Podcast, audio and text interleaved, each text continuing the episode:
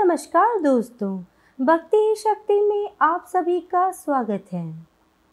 आज हम बात करेंगे मारवाड़ की मीरा कही जाने वाली भक्त शिरोमणि कर्मा बाई के बारे में।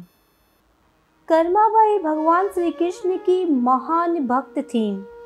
कृष्ण ने उन्हें साक्षात दर्शन दिए थे। राजस्थान के नागौर ज़िले की मकराना तहसील में एक गाँव है, उसका नाम है कालवा, इस गाँव में जीवन राम डूंडी के घर 1615 में एक बेटी का जन्म हुआ। भगवान की बहुत मन्नतों के बाद इनका जन्म हुआ। इनका नाम रखा गया कर्मा।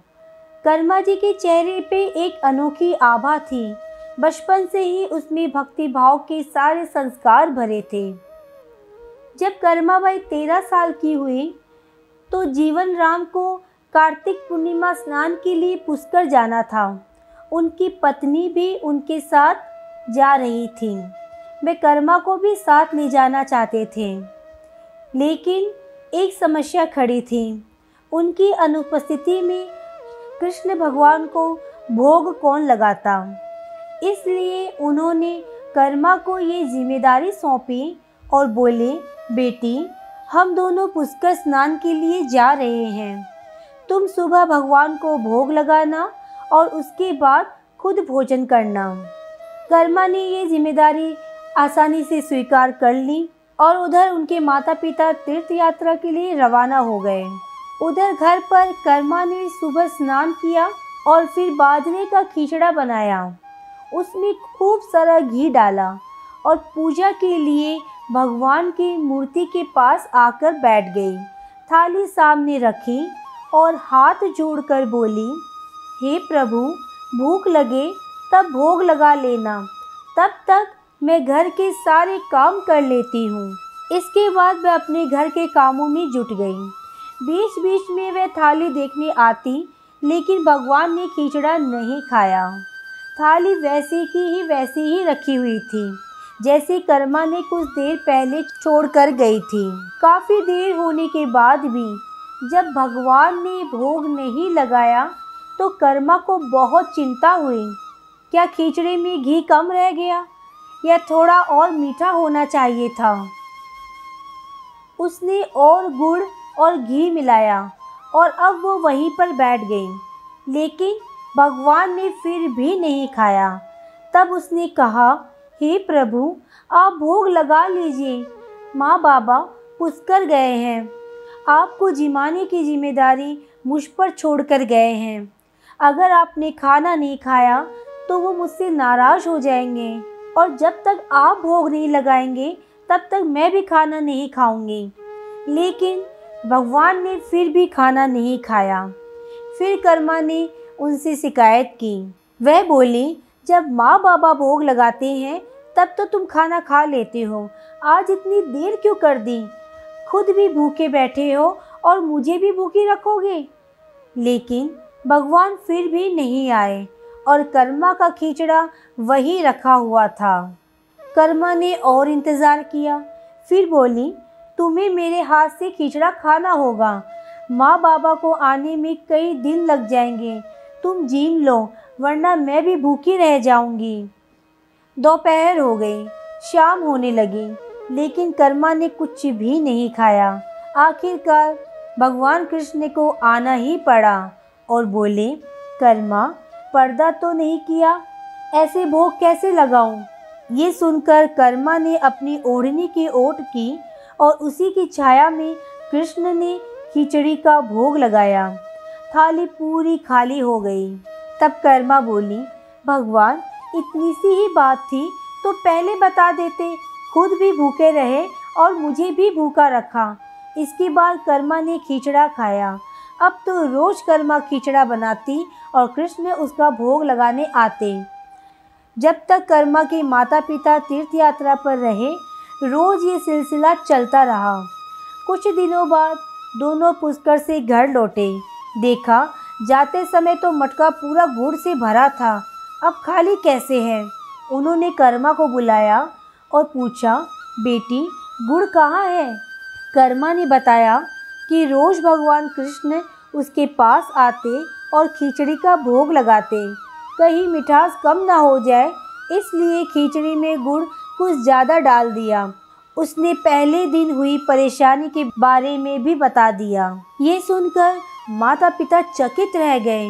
जिस ईश्वर के लिए वह तीर्थ यात्रा करने गए थे जिसे लोग ने जाने कहाँ कहाँ ढूंढ रहे हैं, उसे उनकी बेटी ने अपने हाथ से खिचड़ा जिमाया। ये कैसे संभव है? उन्हें चिंता भी हुई कि बेटी बावली तो नहीं हो गई है। उन्होंने मन को दिलासा देने के लिए कहा, शायद कर्मा ही पूरा गुड़ खा गई होगी। इस पर कर्मा ने कहा, अगर आपको यकीन नहीं है तो कल देख लीजिएगा। मैं खुद भगवान को भोग लगाऊँगी। दूसरे दिन कर्मा ने खिचड़ी बनाया, गुड़ और घी डालकर थाली मंदिर में रख दी, ओढ़नी से पर्दा किया और प्रार्थना की, हे ईश्वर, मेरे सत्य की रक्षा करना, अब आपके हाथ में ही है भक्त की पुकार सुनकर भगवान का सिंहासन डोल गया और कृष्ण खिचड़ी खाने आ गए। जीवन राम और उनकी पत्नी ये दृश्य देखकर विस्मित थे। उसी दिन से कर्माबाई जगत में विख्यात हो गई। जीवन के अंतिम दिनों में कर्माबाई भगवान जगन्नाथ की नगरी चली गई और वहीं रहने लगी। वह रोज़ भगवान को खिचड़ी का भोग लगाती और भगवान उनके हाथ से खिचड़ा खाने आते। आज भी भगवान जगन्नाथ को खिचड़ी का ही भोग लगाया जाता है। दोस्तों, ये थी एक सच्चे भक्त की सच्ची कहानी। अब चलिए, हम कर्माबाई का बहुत ही प्यारा भजन सुनते हैं। ये भजन कर्माबाई की भक्ति का प्रतीक है। ये बहुत ही प्रसिद्ध भजन है। चलिए, अब हम ये भजन सुनते हैं। तुम्हारा सावरिया गिरधारी, कीचड़ खा ले रे बनवारी कर माँ बिनती कर कर हारी, बेटी जाटारी। ओ बेटी जाटारी। बापू दूजे गाँव सिधायो मंदिरो संभलायो सारो पूजा ढंग सिखायो बेटी जाटारी ओ बेटी जाटारी बेटी तड़के उठ कर आई, मारे गिरधर ने नवाई पूजा करके भोग लगाई, बेटी जाटारी ओ बेटी जाटारी उमारा सावरिया गिरधारी कीचड़ खा ले रे बनवारी कर माँ बिनती कर कर हारी, बेटी जाटारी ओ बेटी जाटारी मीठे पानी सो नहलाइयो ऊँचे आसन पर बैठायो, माथे के सर तिलक लगायो, बेटी जाटारी ओ बेटी जाटारी, जड़ कर मंदरिए में ताली, कर माँ भजन गावती चाली, ल्याई खींचड़ लो भर ताली बेटी जाटारी। ओ बेटी जाटारी, उमारा सावरिया गिरधारी कीचड़ खा ले रे बनवारी कर माँ बिनती कर कर हारी बेटी जाटारी ओ बेटी जाटारी सबेरे चाचे राबड़ी लियाओ मीठे गुड़ की खीर बनाओ उठ कर भोरा भोर जिमाओ बेटी जाटारी ओ बेटी जाटारी मारी भूल बता दो सारी, क्यों थे रूष्या श्याम बिहारी? माँ ने गलियाँ पर सिखारी, बेटी जाटारी ओ बेटी जाटारी हमारा सावरिया गिरधारी कीचड़ खाले रे बनवारी, कर माँ बिनती कर कर हारी। बेटी जाटारी, ओ बेटी जाटारी। बापू बाहर गाँव से आए माँ ने मुक्का से धमकावे, कर माँ आंसूड़ा ढलकावे, बेटी जाटारी, ओ बेटी जाटारी।